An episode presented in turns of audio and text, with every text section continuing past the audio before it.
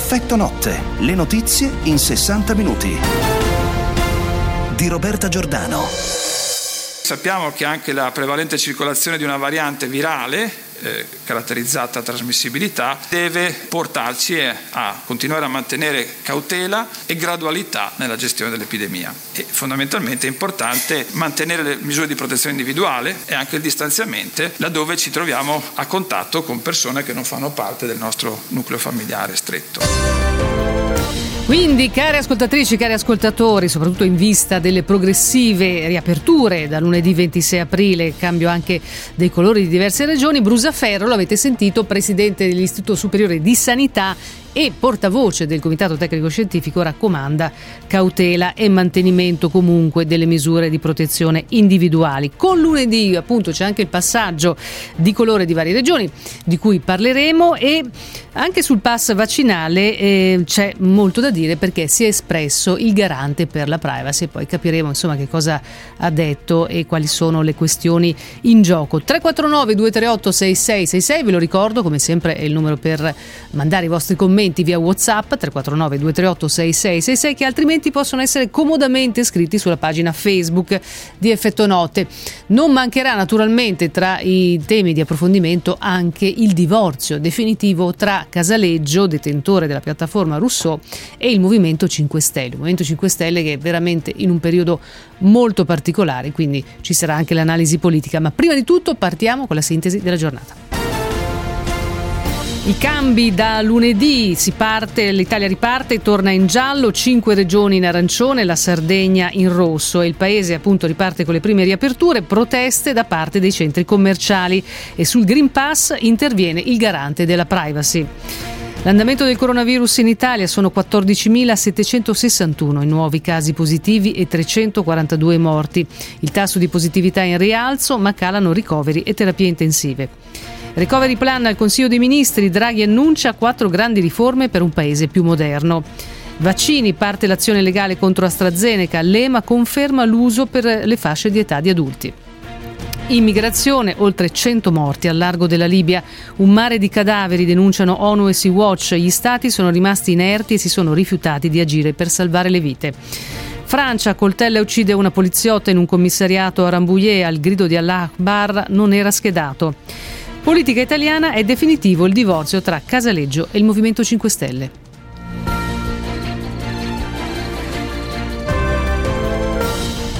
Partiamo quindi dai dati aggiornati del coronavirus. In Italia sono 14.761 i nuovi casi positivi e ancora tanti morti, 342. Tasso di positività in rialzo e dopo oltre un mese tornano a scendere per la prima volta sotto i 3.000 i ricoveri in terapia intensiva per Covid. Sono 2.979 i pazienti in, rianimazione, in calo di 42 unità rispetto a ieri nel saldo giornaliero tra entrate e uscite, mentre gli ingressi giornalieri, secondo i dati del Ministero della Salute, sono stati 153.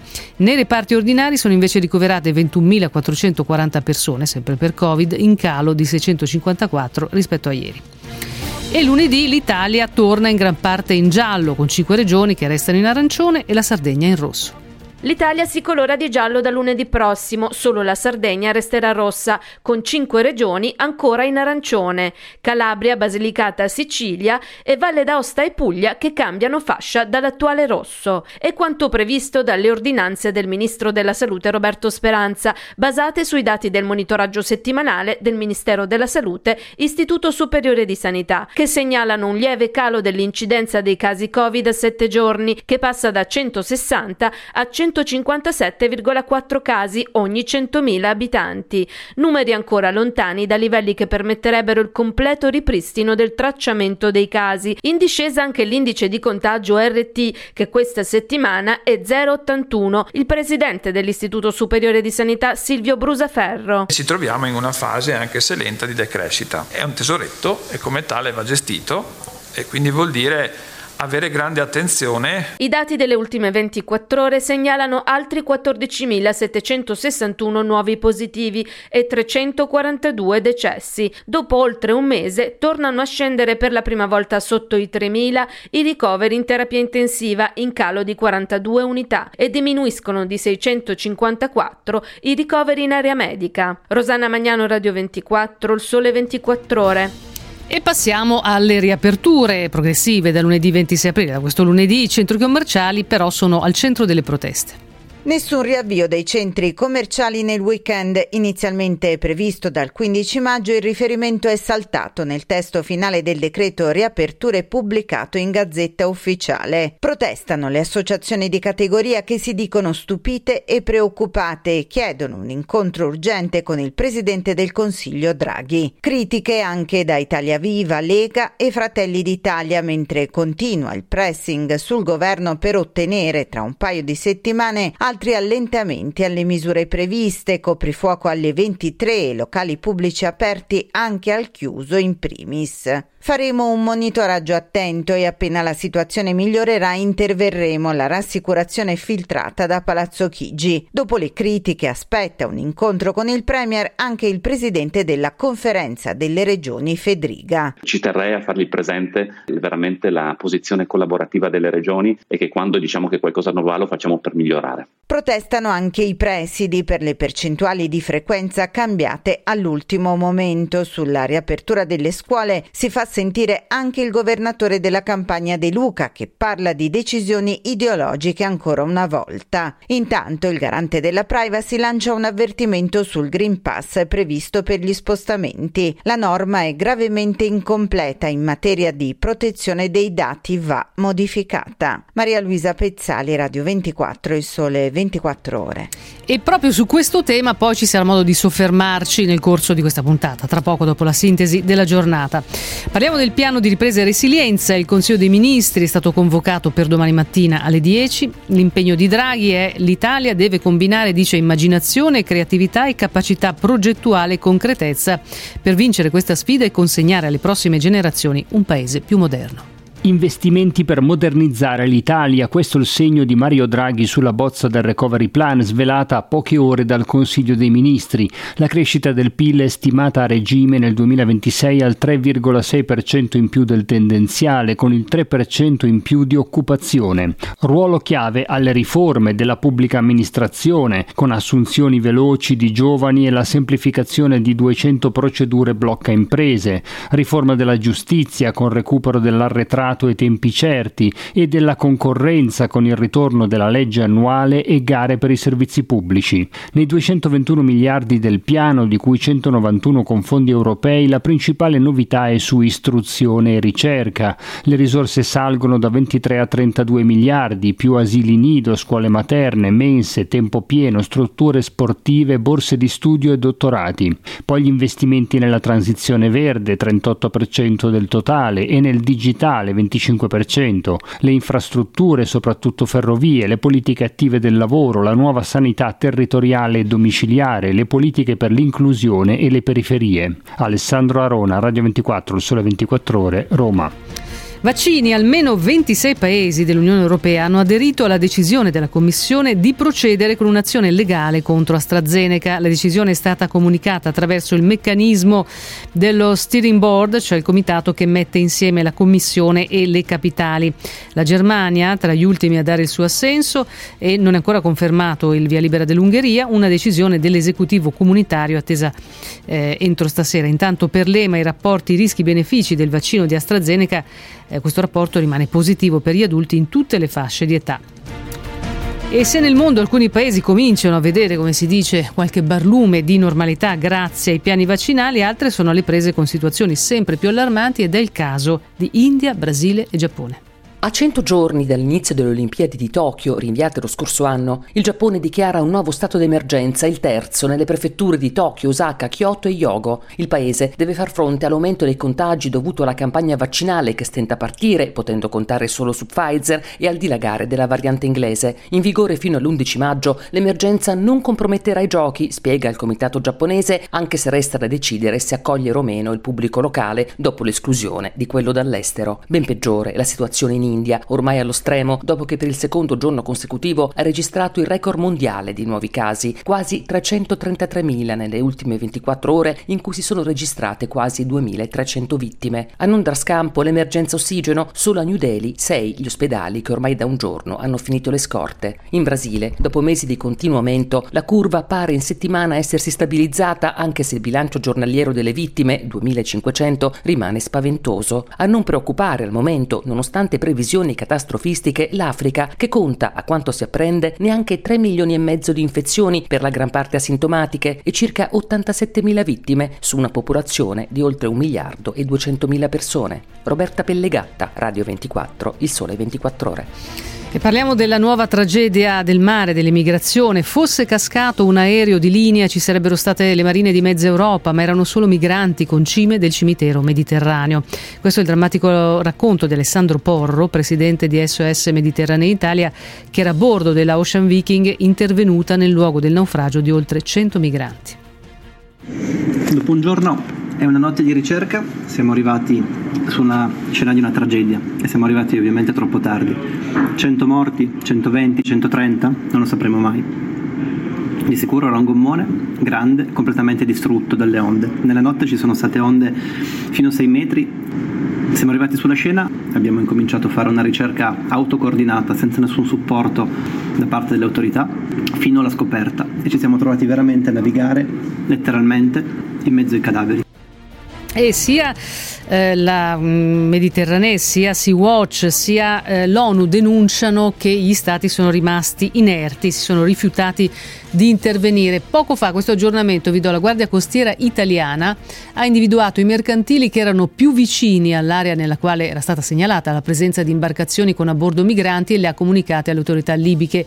E quanto riferiscono fonti della Guardia Costiera in merito alla ricostruzione effettuata appunto dall'Armfon dopo il naufragio avvenuto ieri. L'evento, proseguono le fonti, è avvenuto in area SAR libica. Le autorità di Tripoli hanno assunto il coordinamento. La Guardia Costiera, su richiesta delle stesse autorità e come previsto dalle convenzioni internazionali, ha individuato i mercantili poi utilizzati dai libici per le ricerche.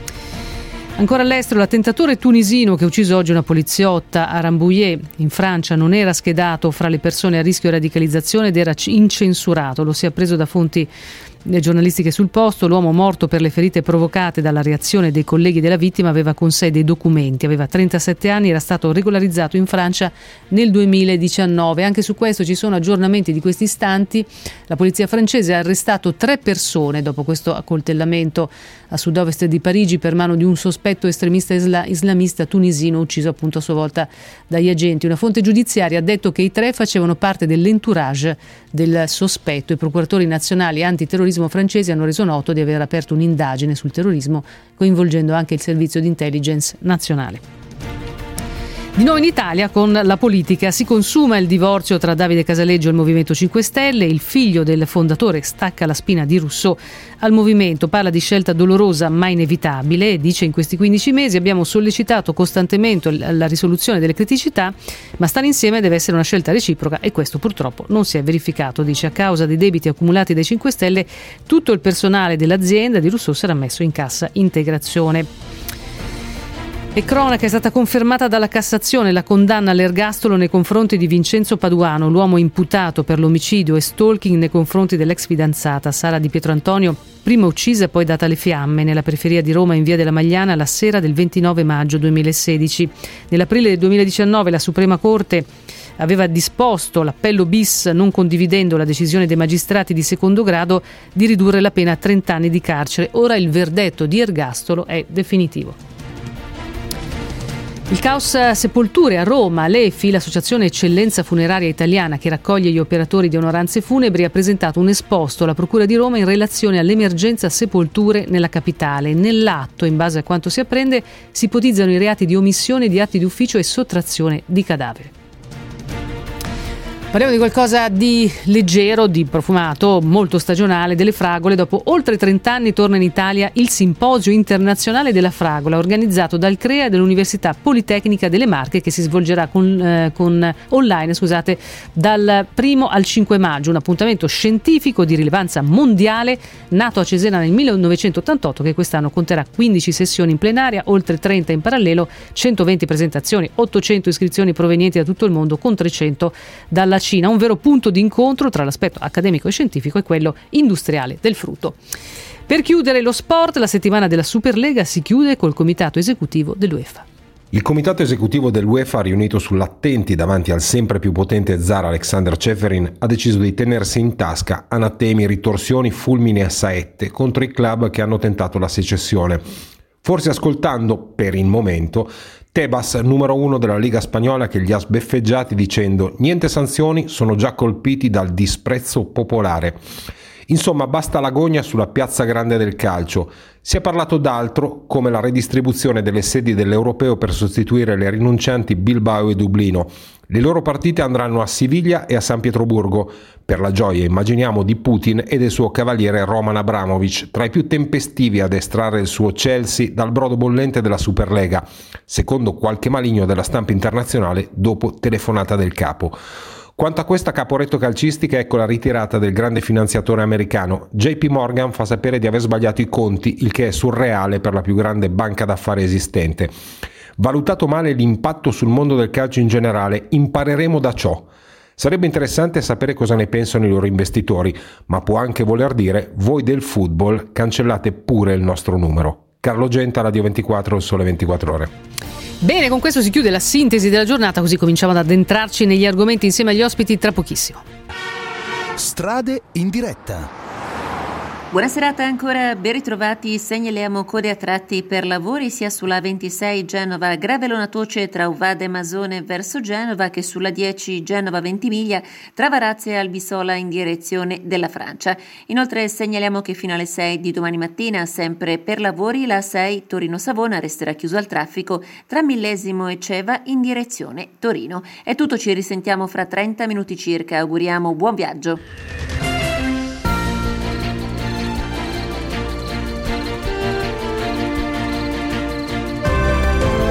Effetto notte, le notizie in 60 minuti.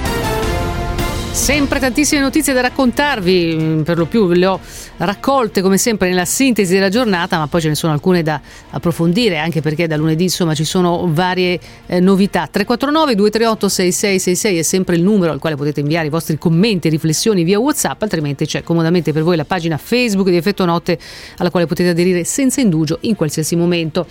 Rispondo eh, fra gli altri all'ascoltatore Francesco che dice Rezza, Galli, Brusaferro con due o tre di Leo, i 5 Stelle senza neanche una dirigenza eletta che pensa al diritto d'asilo stanno tenendo paralizzate tutte le forze produttive del paese. Dice Draghi non ti fare ricattare ancora, non è che Rezza o, o Galli o Brusaferro, presidente dell'Istituto Superiore di Sanità o Rezza del Ministero della Salute sono dei sadici, ecco, vorrei chiarire questo. Uh, mi pare che nel mondo da più di un anno stiano accadendo cose terribili. Abbiamo sentito poi del ritorno anche della pandemia in, in Giappone, abbiamo sentito di quello che sta succedendo in India, anche noi con quasi 400 morti al giorno non è che andiamo eh, molto bene. Poi Detto questo, il eh, governo con Draghi ha preso questo rischio ragionato, da lunedì cambiano alcune cose, speriamo che tutti noi riusciamo a essere estremamente responsabili.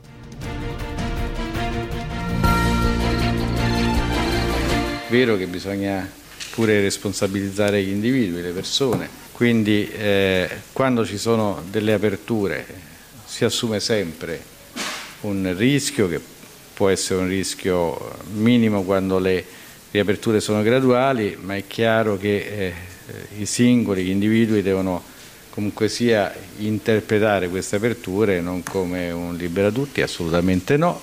Non credo, io penso che la popolazione ormai si è abituata a vivere e convivere purtroppo anche con questo virus, quindi vanno mantenuti dei comportamenti individuali sicuramente prudenti.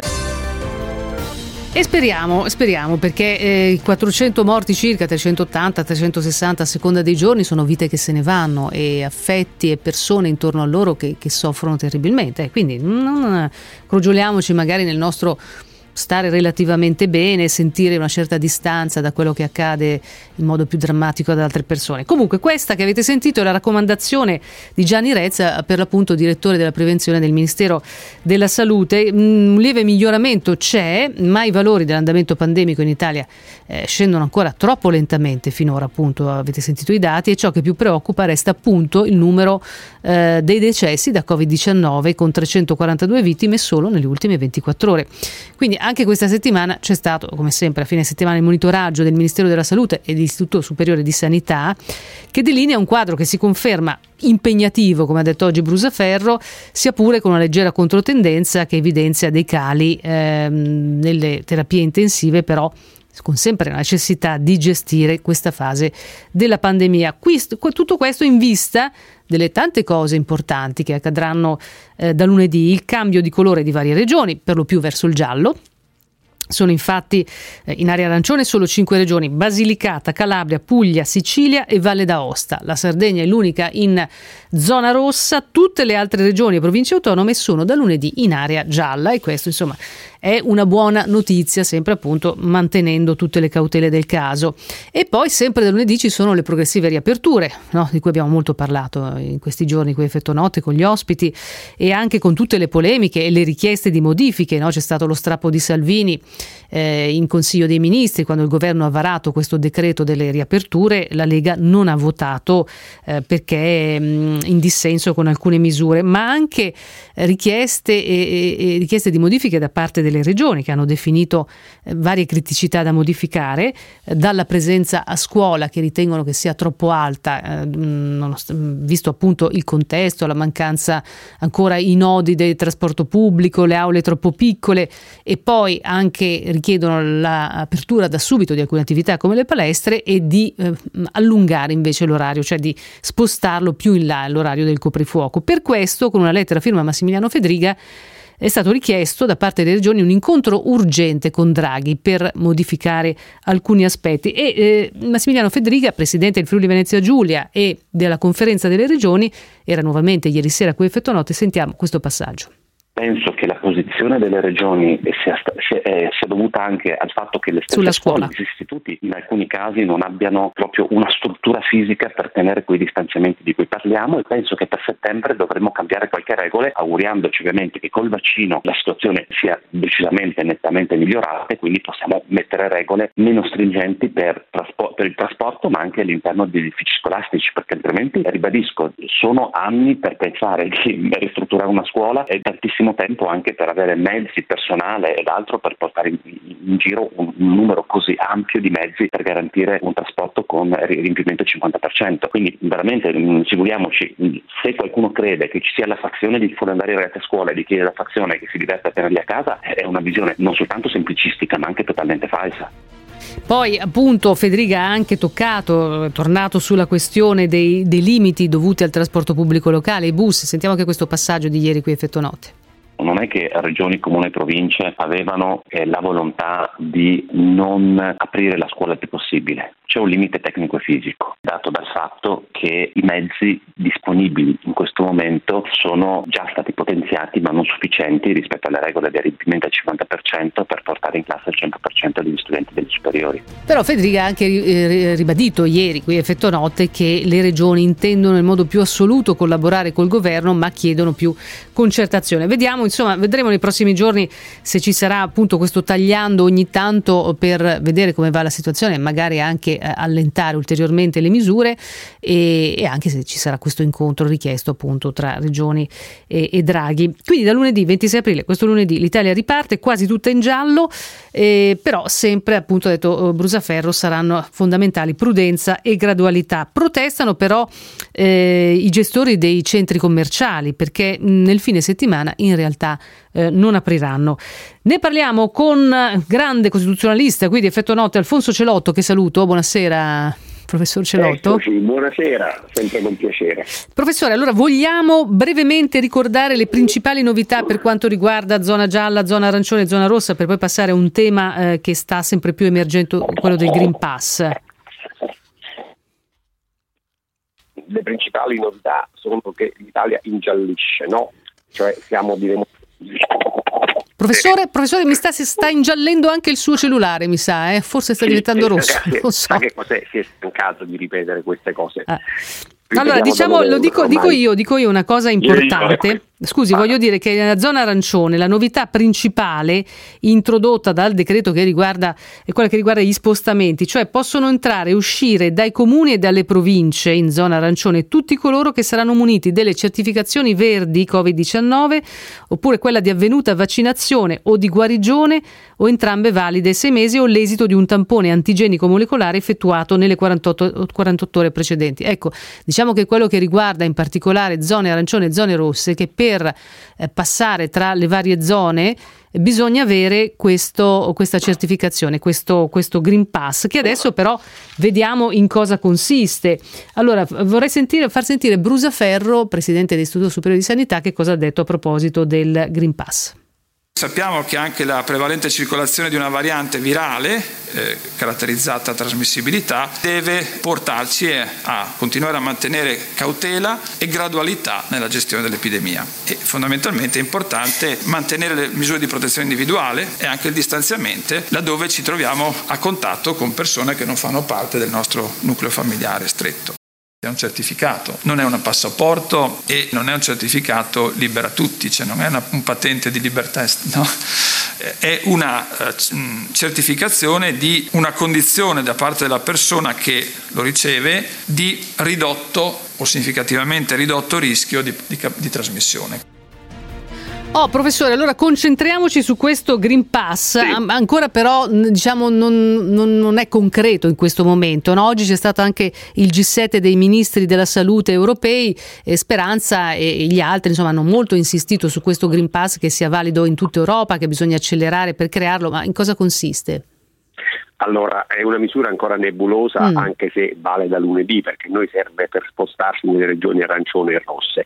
Allora, è una certificazione che attesta una delle tre condizioni, essere vaccinati, essere guariti, aver fatto il tampone.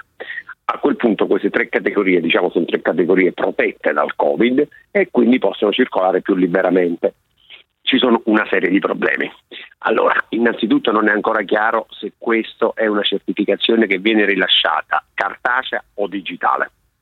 Dovrebbe essere rilasciata dall'autorità sanitaria, quindi la farmacia a cui fa il tampone o il medico eh, che ti ha vaccinato, il centro vaccinale o ancora il, mm, il medico curante che ti ha guarito attesta la guarigione. A quel punto valgono periodi diversi, sei mesi se sei guarito o vaccinato, due giorni se sei invece con tampone, avrei detto tamponato come si usa in questo periodo, con questo neologismo. E, e poi, e poi, bisogna capire che sono tutta una serie di problemi di privacy, perché questa è una misura che dovrebbe riguardare oltre 50 milioni di italiani. Infatti, su questo, Noi... professore, la interrompo perché proprio oggi è arrivato lo stop del garante della privacy al governo che dice il garante della privacy il pass che dovrebbe consentire di spostarsi anche tra regioni, eh, regioni di colore diverso, comprese quelle rosse e arancioni, presenta criticità che rischiano di renderlo inutilizzabile e quindi chiede il garante della privacy interventi urgenti per modificare queste criticità. Quindi eh, tra l'intervento del garante della privacy, professor Celotto, ma anche il fatto che lunedì praticamente tra due giorni questo certificato ancora non c'è, quindi non so come ci si sposterà tra regioni di diverso colore. No? Mm. Scusi, con l'autocertificazione. Sempre con l'autocertificazione, quindi questo, eh, ancora, questo Green Pass non c'è, ci sarà. Sappiamo i tempi, neanche questo? E dovrebbe, dovrebbero essere al più presto, però bisogna, anche, bisogna capire tante cose. Innanzitutto ci sono queste delicatezze sulla privacy, soprattutto il contrasto col principio di minimizzazione. Cioè, lei deve sapere che un, per tutelare la privacy su un documento, su un certificato, bisogna scrivere il meno possibile. Mm. Quindi non bisogna scrivere mm, a Roberta può circolare perché ha il tampone o è vaccinata o è guarita, bisogna solo scrivere può circolare fino al primo luglio. Quindi se lei va a fare un tampone ha bisogno di due certificazioni, una di negatività che le dà la farmacia e l'altra sul Green Pass. Vede la, la complicazione, no? Mm, mm, mm. Quindi ancora diciamo è un progetto, come diceva lei, nebuloso, però fra l'altro eh, eh, anche con questo intervento del garante della privacy probabilmente si ritarderà ulteriormente la concretizzazione di questo passaporto vaccinale, almeno per quanto riguarda quello italiano, perché poi ci dovrebbe essere anche quello europeo eh, che scatta, mondiale credo... e galattico. mondiale, galattico e universale, insomma, spaziale. Professore, insomma, eh, purtroppo la situazione Scusi. è quella che è. Prego, lei fa dell'ironia, no, così sottilmente. No, sì. non faccio dell'ironia, ma capisco, cioè, vedo la complicazione ulteriore, sì, cioè sì. a noi serve il Green eh. Pass eh. perché ci serve per andare eh, a fare le vacanze, per viaggiare più facilmente, per ricevere turisti dall'estero e far ripartire l'economia. Però come al solito proclamiamo una cosa che entra in vigore lunedì e a due giorni non sappiamo ancora chi la rilascia, come la rilascia, quanto vale e dove sta. Sì, e tra l'altro appunto capiamo anche che cosa andrebbe modificato secondo il garante della privacy, come lei diceva, questi dati sensibili. Insomma, comunque questa cosa rimane ancora sospesa, questo possiamo dirlo con una certa certezza, professore. No, eh, Di questo quindi... siamo certi, siamo certi dell'incertezza. dell'incertezza. D'altronde purtroppo con questa maledetta pandemia la vita per tutti è diventata difficile, per molti drammatica, molto molto drammatica e in generale veramente complicata e quindi evidentemente anche questa storia del Green Pass, passaporto vaccinale, passaporto verde, come lo chiameranno poi definitivamente, insomma è piuttosto contorta, complessa, vediamo a che punto si arriverà, professor Celotto. Sì, però è un, è un punto di uscita plausibile perché noi sappiamo il vaccino è lo strumento per riuscire a superare ehm, la crisi. Abbiamo visto i paesi dove molti sono vaccinati, Israele, Gran Bretagna, Stati Uniti, che hanno già ripreso una vita quasi normale. Noi stiamo incrementando le dosi vaccinali, finalmente siamo oggi oltre 400.000, quindi è un ottimo segno. Nel frattempo però devi ovviamente far viaggiare chi non è contagioso e, e, e, devi, e devi sistemare, come si dice burocraticamente, devi implementare questo strumento. Quindi ci deve essere appunto uno strumento, qualcosa che certifichi il fatto che possiamo circolare. A questo proposito, visto che lei ricordava appunto la eh, cosa fondamentale dei vaccini, eh, c'è un aggiornamento di circa 340.000 somministrazioni al giorno a livello nazionale, il nuovo dato calcolato dal commissario per l'emergenza Covid Figliuolo, che nelle prossime ore comunicherà alle regioni il nuovo target settimanale, cioè il risultato a cui devono arrivare settimanalmente sulla media delle inoculazioni a cui attenersi. Lo scopo è di dare una regolazione regolarità alla campagna vaccinale nell'ottica di un aumento progressivo del numero di somministrazioni e di raggiungere infine l'obiettivo complessivo delle 500.000 inoculazioni al giorno in tutto il paese. Ecco. Quindi questo è l'ultimo dato. Per ora insomma di raggiungere una quota 340.000 e poi dopo si arriverà a 500.000 inoculazioni al giorno in tutto il paese. Questo professore. Ho aggiornato anche lei. Sì, ma, ma, ma, ma grazie, gra- grazie.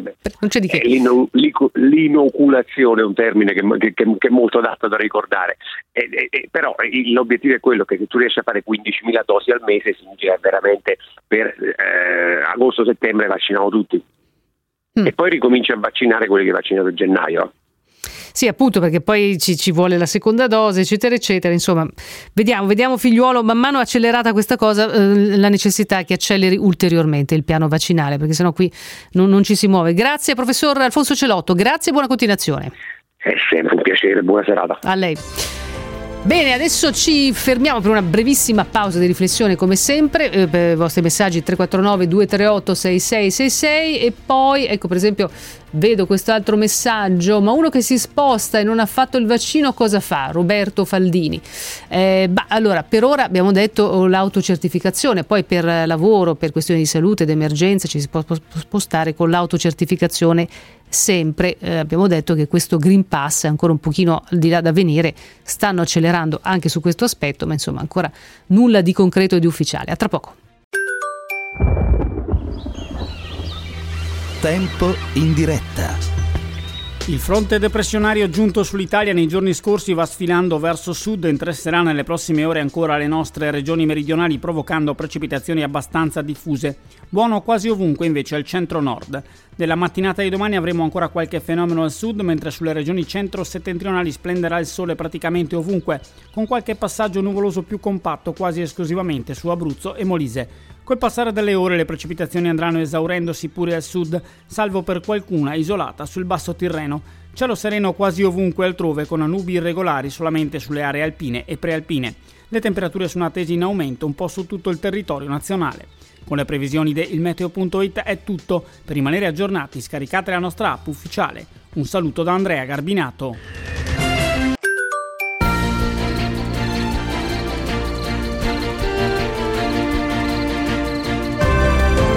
Effetto notte, le notizie in 60 minuti. E se state ascoltando Effetto Notte, state ascoltando la vostra imprescindibile colonna sonora della sera, composta e suonata da Roberta Giordano per voi tutte le sere, da lunedì e venerdì dalle 21 alle 22. Eh, abbiamo parlato lungamente delle, delle, cose che accadranno da lunedì, intanto del monitoraggio dell'Istituto Superiore di Sanità eh, insieme al Ministero della Salute, come sempre a fine settimana, il venerdì, della situazione legata al coronavirus in Italia, eh, della necessità di cautela eh, in vista proprio di quello che succederà lunedì tra eh, ritorno in giallo di gran parte dell'Italia d'Italia e le progressive riaperture in base al decreto appunto che eh, entra in vigore appunto da lunedì 26 aprile. Uh, questo ascoltatore dice, il vostro messaggio è sempre sulla pagina Facebook di Effetto Notte al 349 238 6666, cara Roberta, nel Green Pass, di cui abbiamo, anche abbiamo parlato con il costituzionalista Celotto, si sono dimenticati di inserire la categoria più importante, quella dei sani, ma non è che chi si vaccina è malato. No, eh, le, le, tre categorie passaporto eh, significa che o uno appunto si è vaccinato, quindi mh, mm, rischia di eh, eh, ammalarsi gravemente o di infettare gravemente qualcuno, oppure se è guarito da, da Covid, il che evidentemente ha fatto sviluppare degli anticorpi, oppure si è fatto un tampone entro 48 ore precedenti. Quindi non è questi sani malati, queste sono le tre categorie. Adesso però invece Capiamo quanto è, eh, diciamo, mh, a che punto sta la salute del Movimento 5 Stelle. Ne voglio parlare con la nostra Barbara Fiammeri del Sole 24 Ore. Cara Barbara. Eh, grazie, buonasera. Ciao Barbara. Allora, eh, era nell'aria da diverso tempo, però oggi si è consumato definitivamente questo divorzio tra Casaleggio Junior, figlio de, di Roberto Casaleggio, Gian Roberto Casaleggio, fondatore insieme a Grillo del Movimento 5 Stelle, e lo stesso movimento, cioè eh, Casaleggio eh, ha detto basta, ha staccato questo cordone ombelicale della piattaforma Rousseau, che era questa piattaforma di democrazia diretta, e ha detto la scelta è dolorosa ma inevitabile. Aveva rivolto più volte un ultimatum al Movimento 5 Stelle che adesso è scaduto per il saldo delle pendenze economiche maturate mai corrisposte, cioè con i deputati, i vari esponenti del Movimento 5 Stelle che dovevano, secondo Casaleggio, dei soldi alla sua piattaforma. Però, eh, quindi diciamo in un momento particolare Barbara Barbara, il Movimento 5 Stelle, tra quello che è successo in questi giorni, eh, no, con Beppe Grillo, il suo video che è stato tanto contestato a livello bipartisan, in cui difendeva il figlio dall'accusa di stupro, e questa cosa qui, a che punto è? Questo, che, che, che, temperatura ha il Movimento 5 Stelle in questo momento? Eh, eh, insomma, direi che ha una temperatura molto alta e che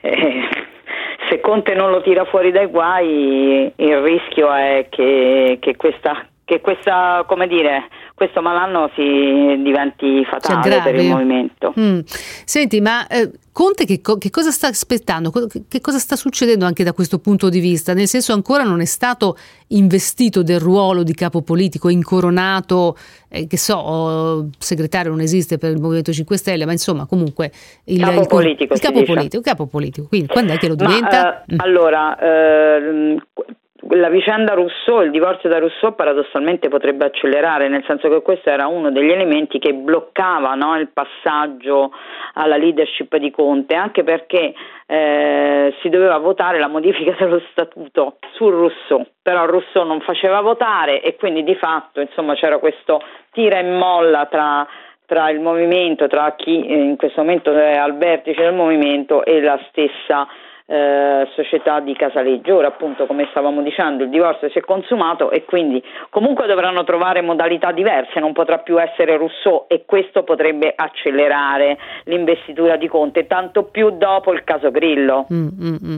Tanto più dopo il caso Grillo perché se, mm, io penso che se Conte non arriva velocemente, appunto come stavo dicendo poc'anzi, eh, il movimento si rischia di, di, di, di, dire, di perdersi proprio, anche perché una, sono due brutte storie, sia quella con Rousseau che quella di Grillo, se ci pensiamo, no? Cioè non è un divorzio qui politico almeno eh, ufficialmente nel caso cioè di non Rousseau, sono visioni diverse di valori che si No, divaricano. no, infatti perché- anche parlare di scissione, Mm. cioè le scissioni no, avvengono sulla base di diversi posizionamenti politici, come poteva essere ad esempio non sono d'accordo a, fa- a partecipare al governo Draghi piuttosto che al governo con Salvini, cioè mh, pre- si prendeva una posizione politica. Qui da un lato stiamo parlando di praticamente di soldi Mm, e per mm, un partito che insomma ha fatto del- del- dei rimborsi, del, Delle eh, restituzioni di delle parte del- restituzioni, de- una bandiera,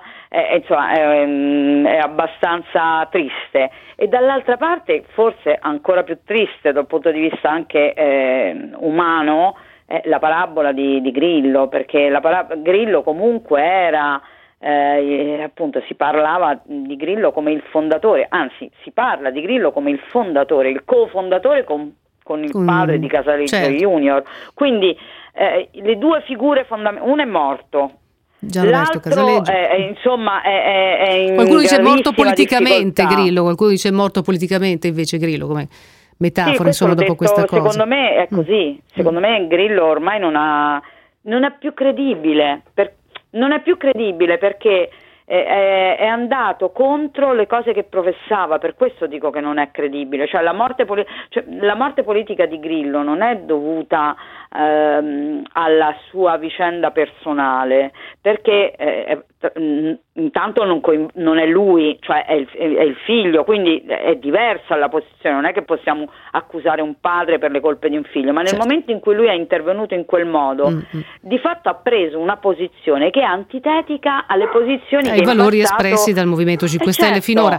Tra l'altro, dico che è politicamente finito. a complicare le cose vedo che c'è tutto un piccolo esercito dietro Rousseau pronto a dare battaglia, dicono ci siamo, ci saremo, nelle prossime settimane incontreremo tutti coloro che vorranno costruire il futuro insieme a noi, quindi ci saranno sviluppi, ma su quelli ci torneremo. Grazie alla nostra Barbara Fiameri, saluta, come si chiama, come si chiama il tuo cane, non mi ricordo. Max. Anche lui ha tante cose da dire, evidentemente. Ognuno condivide le tue posizioni, molto bene. Grazie Barbara Fiammeri, buon fine settimana. Buonasera. Figura, tanto simpatico, cioè, ci alleggerisce, ci, ci- ci rallegra.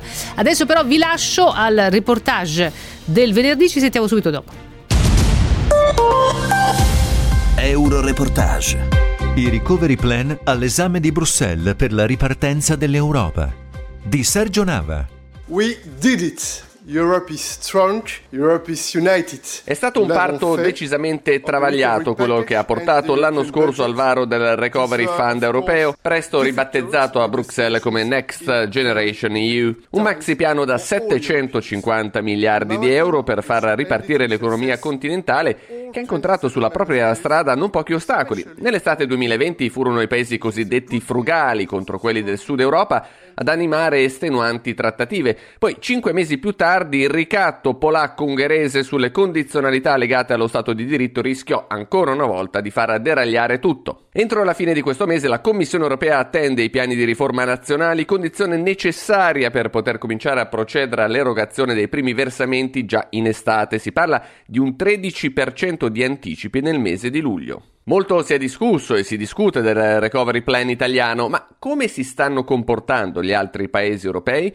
Con Antonio Villafranca, direttore della ricerca presso ISPI, cerchiamo innanzitutto di tracciare una panoramica della ripartizione dei fondi tra i paesi, al di là dei circa 200 miliardi tra sovvenzioni e prestiti che prenderanno la via dell'Italia. L'Italia sicuramente fa la parte da leone con circa 200 miliardi che potrà ricevere tra grants e prestiti, quindi tra sovvenzioni a fondo perduto e prestiti. La Spagna che dovrebbe ricevere quasi 50-50, 140 miliardi tra grants e prestiti, mentre sicuramente più staccati ci sono la Francia con 39 miliardi, la Germania con 26 miliardi, però questi tutte in sovvenzioni, quindi non ci sono in questi casi dei prestiti. Questa settimana il Portogallo è stato il primo paese europeo a inviare formalmente il suo recovery plan a Bruxelles, che si è detta comunque elastica nel rispetto della scadenza del 30 aprile, meglio piani di qualità che rispetto formale di una data, ha fatto sapere la Commissione. Come sta procedendo in generale la tabella di marcia? Lo abbiamo chiesto prima ad Antonio Villafranca, poi a Irene Tinalli, eurodeputata PD e presidente della Commissione Affari Economici del Parlamento europeo. Soprattutto ad esempio Germania e Francia eh, si sono mossi eh, in anticipo, perché ad esempio già la Germania allo scorso giugno aveva identificato un pacchetto di supporto all'economia per 130 miliardi e i 25-26 miliardi che riceverà dal Recovery Fund standard, chiamiamo così, entreranno all'interno appunto di questo pacchetto per il quale appunto aveva già lavorato dallo scorso giugno. La Francia riceverà circa 40 miliardi e anche questi appunto confluiranno all'interno del piano France Relance, un piano da 100 miliardi che era stato annunciato dal presidente Macron già lo scorso settembre. Poi ci sono appunto la Spagna, anche loro appunto avevano già annunciato un loro pacchetto di stimolo all'economia che avevano presentato tra l'altro lo scorso eh, 7 ottobre. Quindi gli altri paesi, è vero, si sono mossi prima, hanno incluso questi fondi europei all'interno di piani di stimolo dell'economia su cui già avevano lavorato in precedenza. C'è da riconoscere, per non criticarci sempre, che ovviamente si tratta di ammontari e complessità non necessariamente paragonabili al piano che invece dovrà presentare l'Italia. Noi in Parlamento abbiamo un potere di scrutinio eh, cioè di mm, eh, valutazione di, del, dello stato dell'andamento del Recovery Resilience Facility. Tra l'altro abbiamo creato un gruppo di lavoro, un working group che seguirà questo monitoraggio nel tempo. Mm, la sensazione è molto positiva perché poi alla fine non era scontato che si riuscisse a procedere comunque con le ratifiche, i piani alla fine sono già mesi che i, molti governi hanno presentato bozze anche molto avanzate, sono tutte, io per quello che ho potuto vedere, abbastanza allineate sulle priorità che l'Unione Europea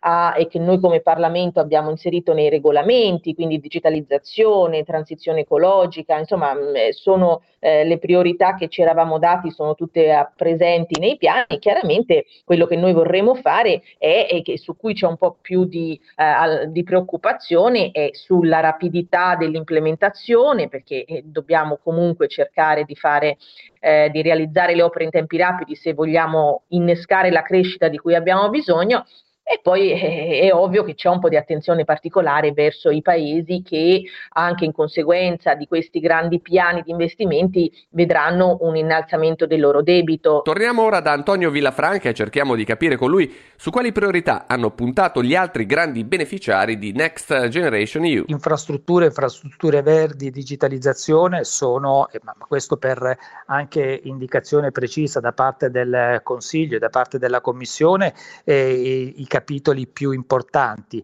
però alcuni paesi inseriscono questi soldi che riceveranno dall'Unione Europea all'interno di piani di stimolo e di rilancio dell'economia eh, preesistenti o che avevano già appunto eh, varato nei mesi, eh, nei mesi, scorsi. E allora ecco che in Germania, ad esempio, grande importanza eh, viene data all'inclusione sociale, ai programmi di finanziamento per l'assistenza all'infanzia e alle famiglie, al sistema sanitario per rafforzare le capacità del sistema eh, ospedaliero ospedaliero e al rinnovamento della pubblica amministrazione.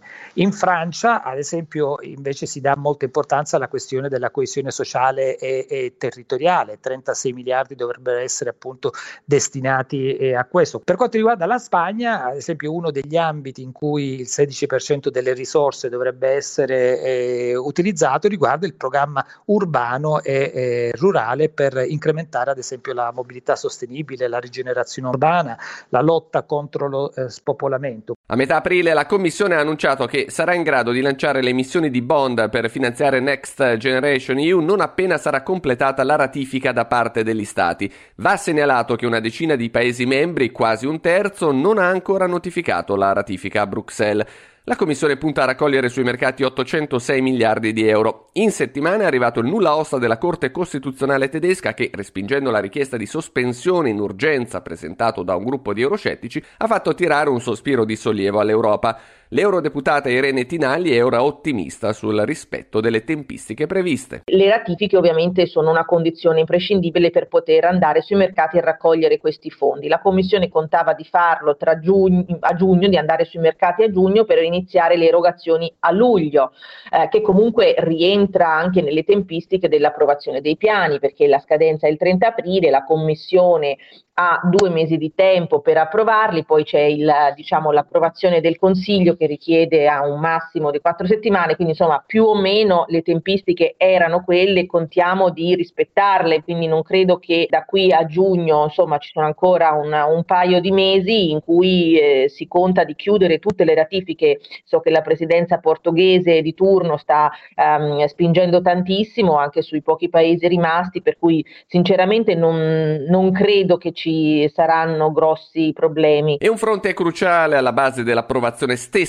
dei recovery plans nazionali è quello di aver implementato riforme considerate imprescindibili e improrogabili dall'Europa. A facilitare il processo di varo di queste riforme c'è un funzionario italiano. Mario Nava è il direttore generale della DG Riforma della Commissione europea che si occupa proprio del sostegno alle riforme pubbliche e che sta ricoprendo da mesi un ruolo chiave nell'aiutare gli Stati membri a prepararsi ad utilizzare al meglio i fondi di Next Generation EU. Sentiamo cosa ci ha detto Mario Nava. I paesi, diciamo che in termini assoluti, da quando eh, noi esistiamo e diamo, e diamo supporto in termini di conoscenza, c'è un gruppo di paesi che beneficia di più e in questo gruppo di paesi c'è sicuramente l'Italia. Gli altri sono la Grecia, la Croazia, la Romania, Cipro, la Lituania, eccetera. La cosa importante da capire è che però in realtà non è il numero di progetti in cui noi aiutiamo che veramente identifica. Quello che importa è vedere come questi progetti cambiano la struttura economica di un paese e permettono al paese di fare il salto di qualità. Euro Reportage in collaborazione con Euronet Plus.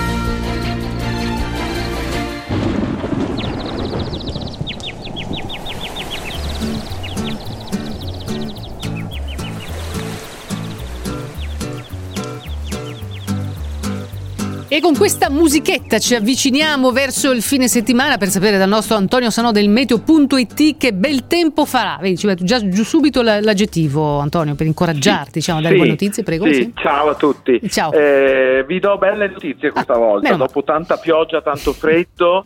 Eh, tanto piove per, che tanto tu no che sì, spunto al sole. Sta per esplodere proprio come si suol dire la primavera eh, con il sole un po' su tutta l'Italia, a parte qualche pioggia ancora domani sul, eh, su, al sud, sul Calabria, ma per il resto tutto sole e poi la giornata di domenica veramente splendida con eh, 25 gradi addirittura, quindi è una bellissima giornata di sole ovunque proprio. Quindi ci, ci accompagna verso il lunedì di eh, progressive riaperture dal, dal 26 aprile, sì. il cambio ecco, di però, cor- sì, purtroppo però, dopo sì, la, ah, la ecco, primavera si certo. farà sentire con la, l'altra faccia che è quella della pioggia, quindi arriveranno delle altre piogge nella, nel corso della settimana tra lunedì e martedì. C'è sempre un'altra faccia della medaglia, quindi inizio della settimana diciamo, ci, ci, spingerà la cautela, qui ci raccomandano insomma i vari esperti, quindi riaperture, cambio di colore delle regioni, però la primavera frena un po', ecco, quindi frena un po', poi dopo c'è una, una, una, un'altra notizia, un'anticipazione per sì. il primo maggio, quindi andiamo avanti con la previsione, un'ondata di caldo africano verso il centro-sud d'Italia, anche 30 gradi. Bene. Questo dal primo sì. maggio, insomma. Siamo sposti- sì, intorno siamo... al primo maggio. Bene, bene, l'importante è che arrivi un po' di caldo, un po' di bel tempo, un po' di sole. Certo un po' di leggerezza. Grazie al nostro Antonio Sano del Meteo.it, buon a tempo a te comunque sia. Ciao Antonio. Ciao. E torno rata come la folgore alle 22.